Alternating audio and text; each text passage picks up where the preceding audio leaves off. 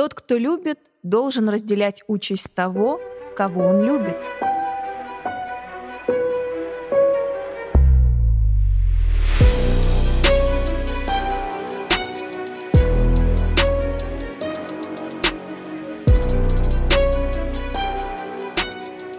И это подкаст «Любовь по классике» студии «Трешка». И мы его ведущие. Людмила Ларионова, историк книжной культуры. И филолог, специалист по издательству «Всемирная литература» Яков Чечнев. Ну и мы сегодня будем говорить, друзья, о Булгакове Михаиле Афанасьевиче, писателе, который, наверное, один из самых знаковых, любимых наших... Всеми нами всеми нами советского периода и не только. Но что интересно, в какой семье он родился? В семье интеллигенции. Папа его был профессором Киевской духовной академии, а мама работала учительницей в гимназии.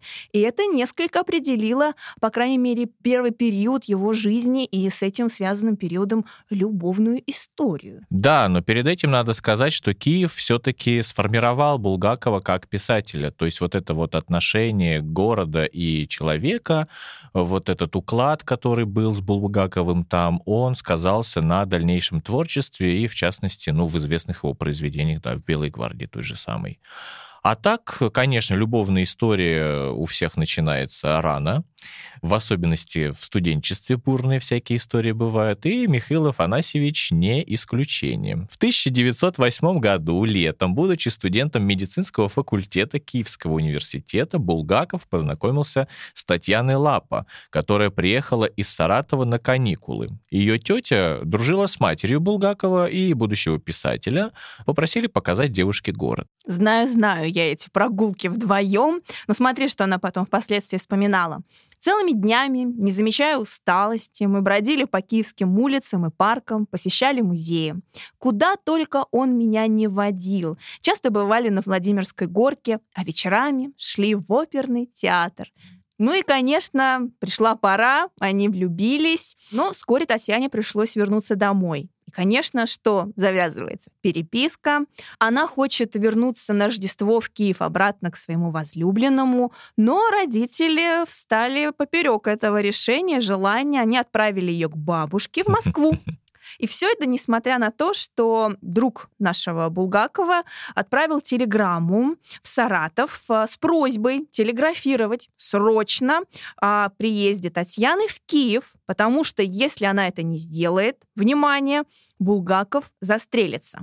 Позже Татьяна вспоминала такую, скажем, суровую реакцию отца на эту телеграмму. Он молча сложил послание и отослал его сестре Софии Николаевне, чтобы та передала его матери Булгакова. Ну, не знаю, не соглашусь. Мне кажется, отец отреагировал достаточно сдержанно, потому что, ну, как бы... Ничего себе! Ну, если его провоцируют тем самым, то он просто так дипломатично обратно отправил, чтобы с Булгаковым провели, по всей видимости, воспитательную беседу. В год окончания э, Миши гимназии в 1909 году он хотел отправиться в Саратов на подаренные дядей 25 рублей.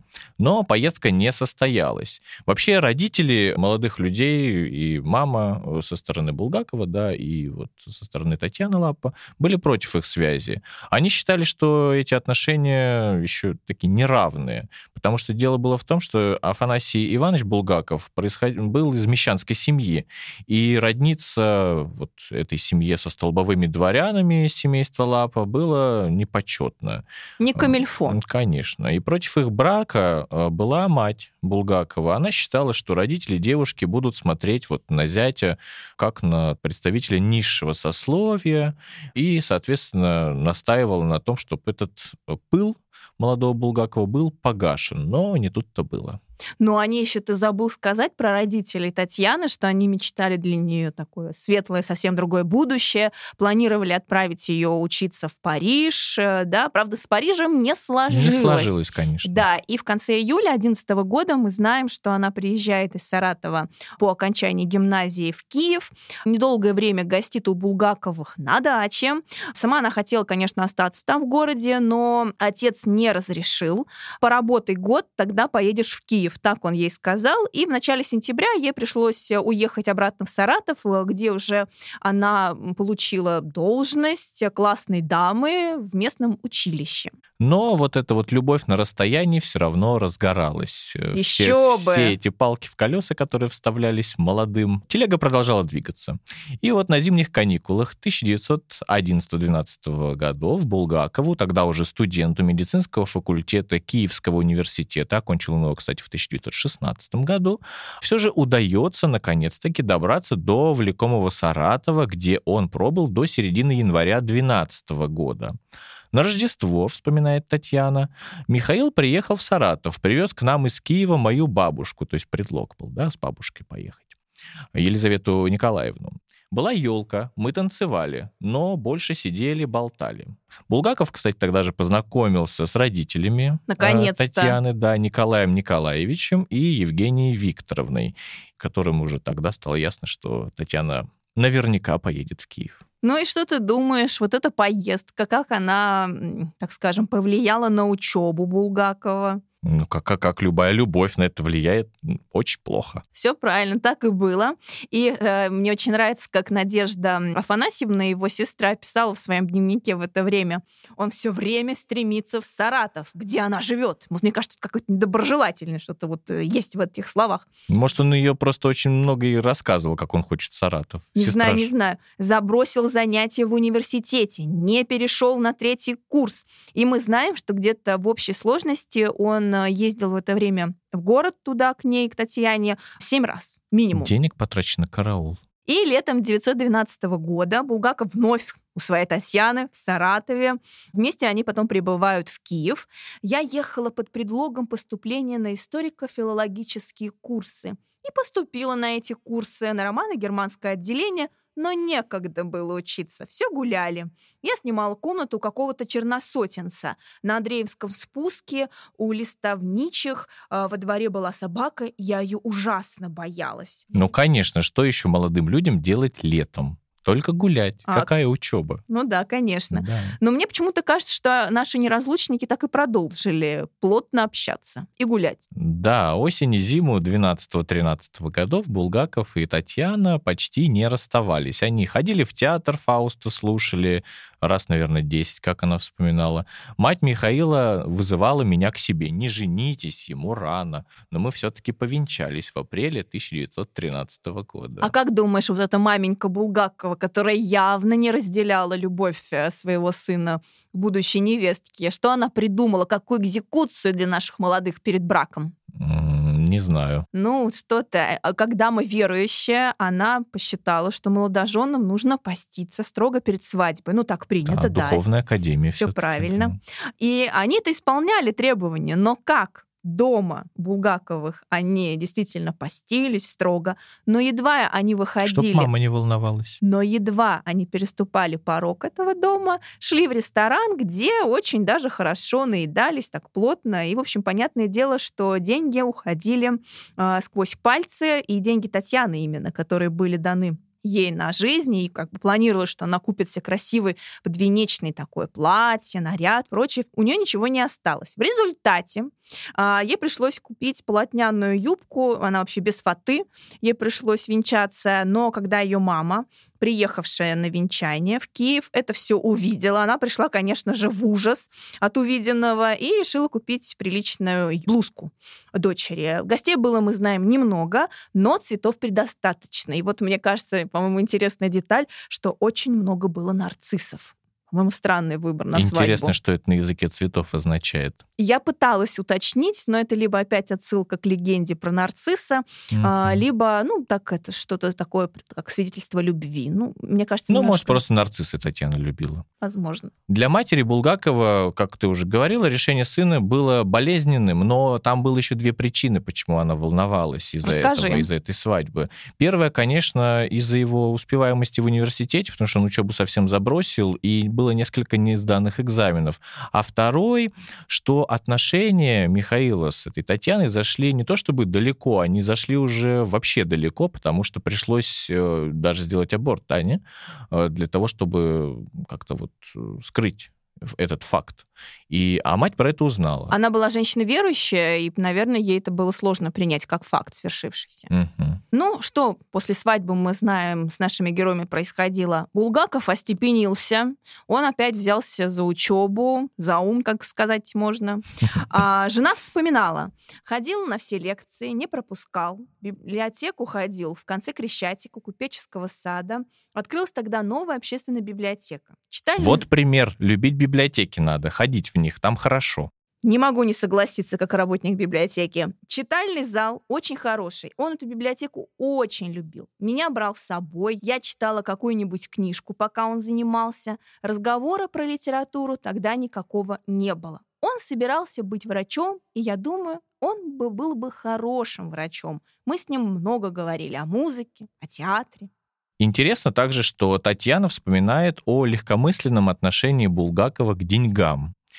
Вот не только библиотека занимала воображение, да, но и всяческие кафе, рестораны. Вообще Татьяна писала, что к деньгам ее муж относился легкомысленно. Если есть деньги, надо их сразу использовать. Если последний рубль и стоит тут лихач, то мы сядем и поедем. Или один скажет, так хочется прокатиться на авто, другой говорит, так в чем дело, давай поедем.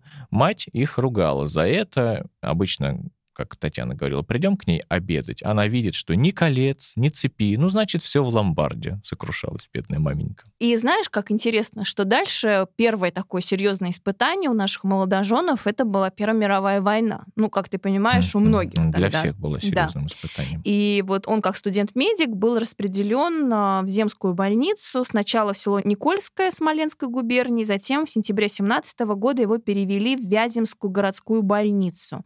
И, конечно, первые месяцы его службы там это тяжелое время, потому что от а, теории ему пришлось а, перейти к практике. Он бывший студент, должен был вот заниматься уже такими страшными вещами да, и это видеть не все с это манекенами воочию. работать, на которых их учили хотя там и, наверное, анатомический театр был, но это, опять же, не то, когда ты соприкасаешься непосредственно, вот в поле работаешь.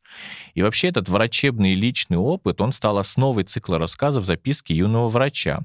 А личный недуг, морфий-зависимость, всем известная, послужил основой для самого известного произведения указанного цикла, это рассказ «Морфий».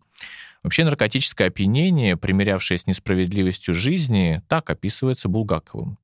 Тяжкое бремя соскользнуло с моей души. Я больше не нес на себе роковой ответственности за все, что бы ни случилось на свете. Я не был виноват в ущемленной грыже и не вздрагивал, когда приезжали сани и привозили женщину с поперечным положением. Меня не касались гнойные плевриты, требовавшие операции. Я почувствовал себя впервые человеком, объем ответственности которого ограничен какими-то рамками. Напомним, что это так рассуждает персонаж произведения. Да, спасибо за уточнение. Мне кажется, это правильно было сделано. Ну и сейчас мы подступаемся к такой важной вообще теме, да, о Булгакове и его зависимости морфием, а, которая случилась из заражения дифтерии от больного ребенка. И в качестве противодействия он должен был выпить сыворотку, которая таким образом на него повлияла, что у него начался зуд, э, выступила сыпь, распухло лицо. И для того, чтобы снять эти последствия негативные, он попросил впрыснуть себе морфий. На второй и третий день вот этого состояния он снова попросил жену вызвать сестру, боясь нового приступа. Но вот в этом состоянии тяжелой, да, вот болезни, не такого тяжелого состояния физического, он не учел один важный момент, что у него возникнет привыкание. И болезнь развивалась дальше. Борясь с ней, он нередко впадал в такое состояние угнетенное, можно сказать. И Татьяна Николаевна потом вспоминала, я целыми днями ревела. Ну, а что дальше? Они как-то смогли побороть? В марте 1918 года Булгаков приехал в Киев в очень тяжелом состоянии после неудачных попыток излечиться. Вообще состояние это наблюдала воочию, наверное, только его жена. Он был нестабилен, часто терял самообладание. Однажды вообще, как рассказывает Татьяна, он бросил в нее горящий примус, а в другой раз целился из Браунинга. О том, как жена спасала Михаила Афанасьевича, нам расскажет Иван Назаров, заведующий отделом научно-исследовательской деятельности Музея Булгакова из Москвы. часть воспоминателей, и вы можете здесь обратиться к мемуарам Валентина Петровича Катаева, например, одного из известнейших э, писателей-современников Булгакова, или, например, можете взять воспоминания его третьей супруги Елены Сергеевны Булгаковой. И тот, и другой, например, вспоминали, что у Булгакова были голубые глаза. Вот эта деталь, эта черта, скажем, портрета – Михаила Афанасьевича очень многим современникам а, действительно была представлена как ярко выраженная доминанта его внешнего вида. Кто-то, обращая внимание на Булгакова начала 20-х годов, вспоминал, что у него был такой, скажем, э, канцелярский пробор, ну, то есть такой, скажем, дореволюционный аспект здесь тоже очень важен. И вы, наверное, можете сейчас вспомнить одну из известнейших фотографий Михаила Афанасьевича, где у него имеется монокль как такая же доминанта дореволюционной эстетики, дореволюционного мира. Жене вообще Булгаков обязан избавлением от болезни. Она стала обманывать его, ну, чтобы как-то вывести из этого состояния, впрыскивать ему вместо морфия дистиллированную воду. Конечно же, ей приходилось терпеть его упреки, приступы депрессии, и постепенно произошло то, что вообще бывает редко — полное отвыкание. Как врач, Булгаков, наверное, хорошо понимал, что случившееся с ним было настоящим чудом. Дальше август 19 года. Киев взят генералом Деникиным, uh-huh. и Булгаков мобилизован в Белую армию, причем он отправлен не куда-нибудь, а на Северный Кавказ, где он должен был быть военным врачом. И там именно впервые выходит его первая публикация, дебют состоялся литературный. Это газетная статья под примечательным заглавием «Грядущие перспективы». Журнал назывался «Грозный», 19 год, номер 47, ноябрь. Кто захочет, обращайтесь в библиотеке. Welcome. Написана она с позиции неприятия великой социальной революции. Иронические кавычки Булгакова подчеркну здесь. Он рассуждал о тех бедствиях, которые неизбежно должны были наступить в будущем для страны. И время, как мы знаем, подтвердило опасения писателя. Да, в тревожные годы социального разлома он сделал свой главный и окончательный выбор, расстался с профессией врача и целиком посвятил себя литературному труду. В 1920-21 годах работал во Владикавказском подотделе искусств ну, который занимался культурой. В самом конце гражданской войны, находясь еще на Кавказе, он готов был покинуть родину, кстати, и уехать за границу, как это делали в тот момент тысячи русских людей, не принявшие большевизм.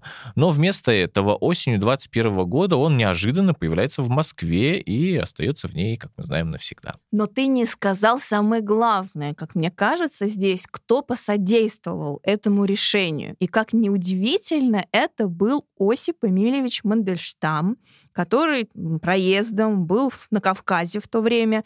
И они познакомились, там общались, и, видимо, что-то он такое ему важное сказал или явил своим примером, что Булгаков решил поехать в Москву. Причем это время совпадает с началом новой экономической политики, да, НЭПом, разгаром. И Булгаков, который предвзято относился к большевистскому режиму, он вдруг подумал, что есть надежда на эволюционный путь развития России, что перемены к лучшему. И, правда, мы знаем, что этим э, надеждам не суждено было сбыться. Да, кстати, про Мандельштама с Булгаковым на Кавказе скажу пару слов, потому что мы точно не знаем, что же говорил ему Осип Эмильевич, угу. и, и нет документальных свидетельств. Но из-за разговоров, кстати, про это пишет замечательная Мария Тамаровна Чудакова в своем жизнеописании Михаила Булгакова, обязательно почитайте вот это общение с Мандельштамом, оно как раз сказалось на том, что Булгаков перебрался в Москву. Татьяна Николаевна Лаппа, если говорить о влиянии на жизнь Булгакова, оказала влияние колоссальное, потому что если бы не она, то мы бы вряд ли сейчас записывали этот материал, поскольку она неоднократно спасала жизнь Михаилу Афанасьевичу, и, грубо выражаясь, если бы не она, то знаете, так про матерей обычно говорят. Если бы не эта женщина, на свет не появился, ну вот дальше некоторого рода такая накачка. А в данном случае, если бы не эта женщина, он бы просто, наверное, не успел стать писателем. Можно очень долго моделировать ситуации, играть в гипотезы или в тому подобные увлекательные занятия, но по факту Татьяна Николаевна еще до того момента, когда Булгаков будет не только известным писателем, а вообще в целом придет к литературе осознанным образом, оставив медицину, она, повторюсь, неоднократно будет спасать ему жизнь. Это можно обнаружить в тот момент, когда Булгаков находился в селе Никольское. Это период э, службы врачом Булгакова, уточню, даже земским врачом, и период с э, примерно осени 1916 года по начало 1918 года. Он будет служить в селе Никольское, будет служить затем в городе Вязьма. Ну вот период, когда а, в определенный момент Михаил Афанасьевич э, увлекался, скажем так, употреблением медикамента под названием морфин. Да, впоследствии, если мы говорим о других э, воздействиях и влияниях на его биографию, э, спасительных, разумеется, но Татьяна Николаевна в начале 1920 года будет спасать его от возвратного тифа. Затем будет еще несколько эпизодов, но, я думаю, приведенных тоже вполне достаточно для нашего диалога. Великая социальная революция, как и предполагал Булгаков, обернулась подлинной народной трагедией, установлением в стране под видом социализма такой административно-репрессивной государственной системы, задавившей и самого писателя, оставив ему после оглушительного театрального успеха пьесы «Дни Турбиных» в Амхате работу либретистом Большого театра, вот он до конца жизни этим либретистом, то есть э, человеком, который занимался написанием текстов, текстов к операм, он и проработал. Начальные годы, как ты понимаешь, в Москве были сложными для него и в бытовом, и в творческом отношении. Он брался за любую работу. От секретаря литого глав просвета, при содействии Крупской, причем он ее получил, до конферансье в маленьком театре на окраине. Но что здесь самое главное? Что его литературное дарование, исключительное упорство, они позволили ему добиться некоторой уже первой популярности в городе.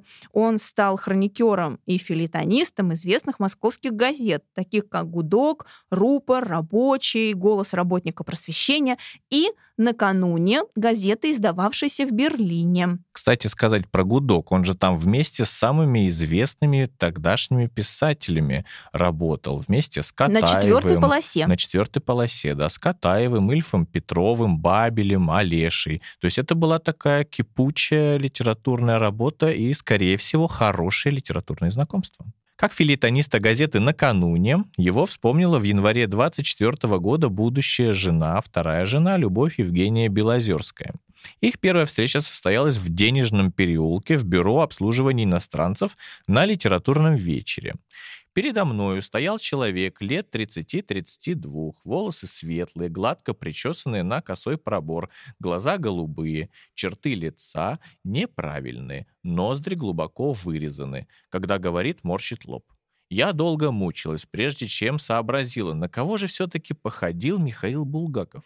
И вдруг меня осенило на Шаляпина. В данном случае лучше всего, на мой взгляд, привести в пример воспоминания Лены Сергеевны, повторюсь, третьей супруги Михаила Афанасьевича, в тот момент, когда она еще третьей супругой не была для него, а совершенно случайным образом с ним познакомилась в конце февраля 1929 года. В тот момент Булгаков был во втором браке с Любовью Евгеньевной Белозерской. Как ни странно, Елена Сергеевна тоже была во втором браке, но это отдельная история. И вот, соответственно, они познакомились в доме номер 10 в Большом Гнезняковском переулке. Этот дом еще называется иным образом «Дом Нерензея». Там, судя по воспоминаниям, была квартира неких Моисеенко, где проходил вечер в честь так называемой Масляной. В конечном счете Елена Сергеевна вспоминала, что во время диалога Булгаков действительно проникся к ней огромным чувством – и вспоминала, что он выбегал из-за стола, пел, танцевал и выдавал настолько яркие шутки, что все собравшиеся на этом вечере уже практически стонали от того, что как Михаил Афанасьевич себя ярко ведет. И если говорить о чувстве влюбленности, то, наверное, да, можно привести это в пример. То есть такой дикий-дикий, скажем так, порыв эмоционального характера, что, наверное, вполне характерно для Булгакова, как для человека весьма энергичного, что также отразилось в воспоминаниях его современников. По-моему, совсем не похожи Мне тоже они. кажется, что нет. Ну, а, кстати, вот если мы сейчас поговорим об этом, как ты думаешь, быстро приняли вот в этом московском кружке интеллигенции того времени Булгакова или нет? Настороженно приняли?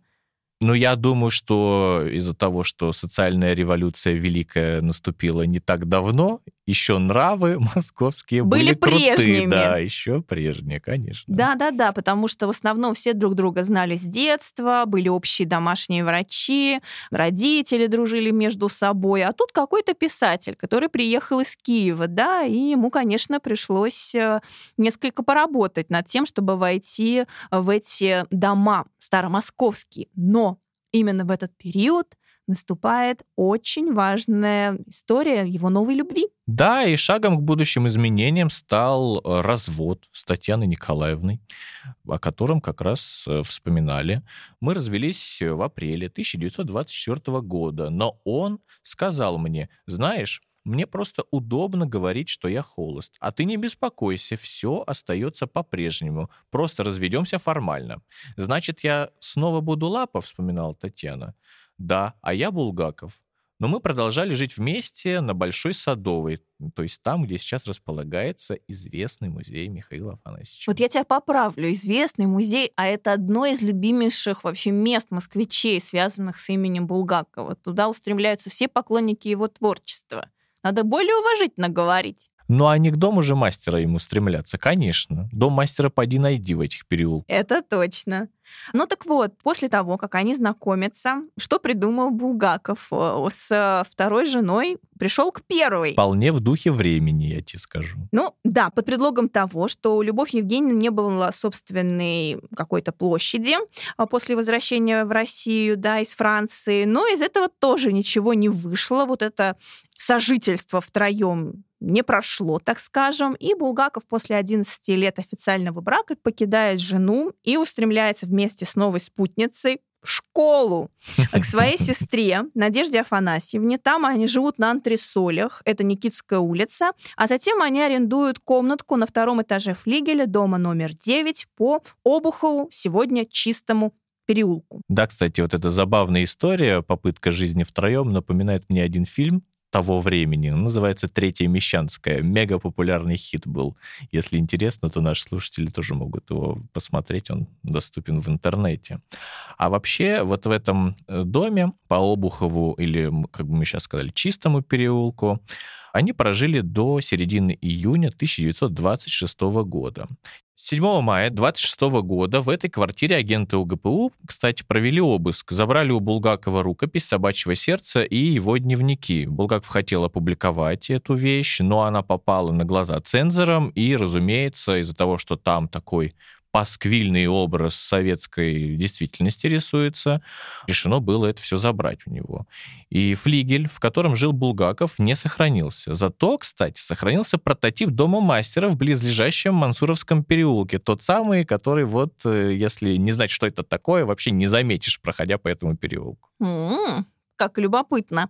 А ты знаешь, а мне вообще вот эта история любви Булгакова и Любови Евгеньевны, она мне очень импонирует тем, как вот она тоже какая-то преданная спутница а, любящего и творчески одаренного человека помогала ему в работе. Что мы знаем? Она переводит для него с французского книги о Мольере. Результат какой? Новая пьеса «Кабала Святош», да? С успехом, которая шла. Затем успех Дней Турбиных и Зойкины квартиры тоже она вместе с ним разделяет, всячески помогала. И она, главное, что делает, ну, по крайней мере, для меня, она вдохновила его на создание «Бега», как известно. Ну, а дальше происходит то самое знакомство, которое, конечно, для всех булгаковедов, наверное, специалистов и любителей его творчества, самое главное, наверное, в жизни — это встреча с его третьей супругой Еленой Сергеевной. Но тогда она носила фамилию не Булгакова, а Шиловская и была замужем за достаточно крупным военноначальником того времени. И мы точно знаем, что зимой 29 года на Масленицу они как раз и встретились и познакомились. Она стала бывать в их доме, они подружились, можно сказать, семьями, и Елена Сергеевна общалась очень хорошо с Любовью Евгеньевной. И скоро у Булгакова с Еленой Сергеевной возник тайный роман. И я вам хочу сказать, что первое время, когда Михаил Афанасьевич после заключения брака с Еленой Сергеевной а, будет жить в квартире по адресу Большая Пироговская, дом 35А. А здесь, конечно, были да, достаточно любопытные, скажем, квартирные вопросы, повторяющиеся. Но в конечном счете Булгаков сумеет их разрешить. И Любовь Евгеньевне была выделена затем отдельная квартира, и это все было достаточно быстро решено. Так что здесь, эм, если вопрос связан с э, проживанием, вот, грубо выражаясь, втроем, вот в буквальном смысле слова, то это не тот аспект, который мы можем, скажем, рассматривать сквозь призму того же самого Серебряного века. И в дополнение к этому я бы не удивился, если вопрос касался бы еще и взаимоотношений с первой и со второй женой Булгакова, потому что тоже очень часто в различных источниках вы можете встретить фрагмент, где Булгаков якобы жил одновременно со своей бывшей первой женой и одновременно уже нынешней будущей второй. Вот это точно не является правдой, потому как дом на Большой Садовой Булгаков покинет. И втроем с Белозерской и с Лапой он никогда не жил. Но это просто забегая вперед, такое тоже может быть среди списка вопросов. Это тоже достаточно часто встречается в так называемой булгаковской мифологии. Мы говорим о крупной персоне, вокруг которой, да, есть проверенная биографическая справка, а есть, скажем так, корпус народных знаний, как с любым известным человеком. Булгаков не раз был в квартире Шиловских. Здесь вечером, 18 апреля 30 года уже, он рассказывал Елене Сергеевне о телефонном разговоре со Сталиным. Почему ему звонил вождь? кратко напомним, потому что ему работу не давали. И уже он отчаялся, написал ему письмо, и тогда поступил звонок. Он прибежал, он, то есть Булгаков, взволнованный в нашу квартиру с Шиловским на Большом Ржевском и рассказал следующее. Он лег после обеда, как всегда, спать, но тут же раздался телефонный звонок, и Люба его позвала, сказав, что из ЦК спрашивают. Михаил Афанасьевич не поверил, решил, что это розыгрыш. Однако это был не розыгрыш, потому что между Сталиным и Булгаковым состоялся разговор, который и изменил жизнь писателя. Ему наконец-то начали давать э, нормальную работу, чтобы он мог себя прокормить, потому что Булгаков просил у Сталина либо дать ему работу, либо дать выехать за границу. Но спустя два года происходит и нечто другое важное в судьбе нашего героя. В 1932 году он внезапно был вызван в дом Шиловского, генерал-лейтенант, вдруг узнал наконец-таки о том, что его жена, в общем, встречается с писателем и хотел поставить точку в их взаимоотношениях. Но вот во время этого напряженного разговора Шиловский, как известно, выхватил пистолет и направил на Булгакова. Но писатель не растерялся и сказал, не будете же вы стрелять безоружного, дуэль, пожалуйста. И по свидетельству Любови Евгеньевны Белозерской, да, Шиловский угрожал пистолетом Булгакову и раньше, весной 1931 года. Но дуэль не состоялась. Генерал-лейтенант согласился на развод с Еленой Сергеевной. Она, причем, забирает своего младшего сына Сережу вместе с собой, уходит к Булгакову. А вот Женечка, это старший их сын с Шиловским, он остается с отцом и теткой Ольгой Сергеевной. Но отношения с матерью поддерживают. Ну, а дальше ты, наверное, тоже нам расскажешь что же было дальше? Ну, перед этим хочется, конечно, сказать о том, что вот Шиловская, она поменяла свой такой комфорт на угу. жизнь с творческим человеком. Это, конечно, сказалось на материальном положении. Но, несмотря на это, для своего нового мужа она смогла создать атмосферу красоты, спокойствия и уюта. Средств, разумеется, не хватало, и красавица-ведьма, как называл ее Булгаков, зарабатывала переводами, а хозяйство, между прочим, она умела вести так, чтобы никто из гостей не мог догадаться, что финансовое положение читы Булгаковых, оно достаточно плачевное плачевное. Елена Сергеевна заботилась о своей внешности, пользовалась лучшими духами и радовала всех изысканными нарядами. А вот изящную обувь вообще она, говорят, что на заказ шила. Может, она и правда была несколько такой колдуньей в тамошней Москве. Вообще, понимая масштабы мужа, она полностью посвятила себя, конечно, ему. Конспектировала, что он надиктовывал, перечитывала. В общем, была, вела, ну, была таким редактором. Да? Литературным редактором да, и секретарем. Даже предредактором, скорее всего. Вообще, Елене Сергеевне принадлежит заслуга в сохранении архива Булгакова, всех его неопубликованных вещей, рукописей, писем, прежде всего театральный роман и «Мастера Маргарита», который она знала наизусть. Представьте себе, такие тексты наизусть она знала. Прям как древние писатели, которые Илиаду и Одиссею тоже наизусть знали. Ну, не знаю, мне как-то ближе Елена Сергеевна с ее вот памятью, чем древняя. Но совсем... традиция глубокая. Хорошо, я не спорю. И мы знаем, что 14 марта 1933 года, еще при жизни писателя, она получает доверенность от него а, на заключение договоров с издательствами, театрами по поводу его произведения, также получение авторских гонораров.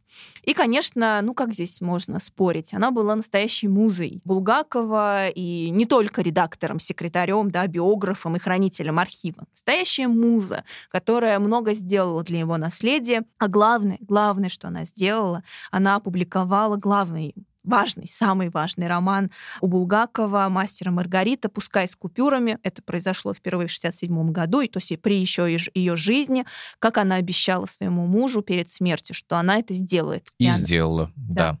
И в 1939 году э, врачи нашли у Булгакова гипертонический нефросклероз. Это такая болезнь почек, от которой когда-то умер отец писателя. Разумеется, как врач, Булгаков знал, что его ждет то же самое, и 10 марта 1940 года он скончался на руках своей жены.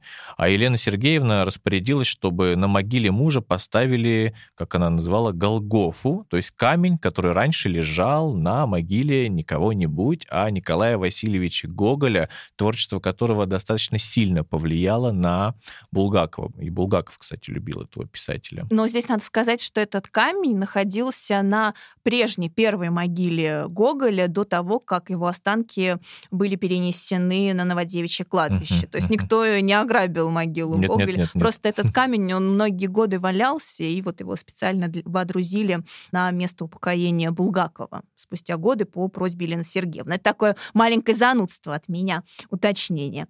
Ну и что еще важно здесь сказать, что, конечно, как мы уже неоднократно говорили, что она посвятила всю свою дальнейшую жизнь сохранению наследия писателя, занималась переводами, чтобы выжить. И в 1957 году ей пришлось пережить очень тяжелую утрату. Ее старший сын умер, сама она скончалась, мы знаем, 18 июля 1970 года и была похоронена рядом с Булгаковым как раз под той самой Голгофой. Ну и что здесь в конце хотелось сказать, что три женщины, да, Булгакова, три главные его любви, ему повезло с ними. Да, три этапа в его жизни. Целых. Три, да, то есть вот удивительно, как это у него так совпало все. Видимо, он очень честен был с ними, мне кажется. И были такие истинные чувства. Потому что первое его физически сохранило, да, чтобы он стал писателем. Он э, с ней начинает свой творческий путь, но она как бы его передает следующей супруге. Та делает э, очень много. Вводит в круг его Вводит московский. в круг. Она его вдохновляет на создание знаковых для нас вещей, да, в его творчестве. Ну а третья, Елена Сергеевна, ну это просто знамя, флагман, это синоним а, жены, спутницы, такой музы классической, да, для писателя, сколько она всего сделала а, для него и потом для его памяти. И очень так удивительно, мне кажется, что вот мы будем говорить о Маяковском, да, и Лили Брик. Это тоже была муза и хранительница архива, и много сделала для его наследия. Но насколько к ней неоднозначное отношение, то сколько людей понимает значимость Елены Сергеевны в судьбе Булгакова, любит ее и уважает. Я никогда не слышала каких-то недоброжелательных откликов о ней.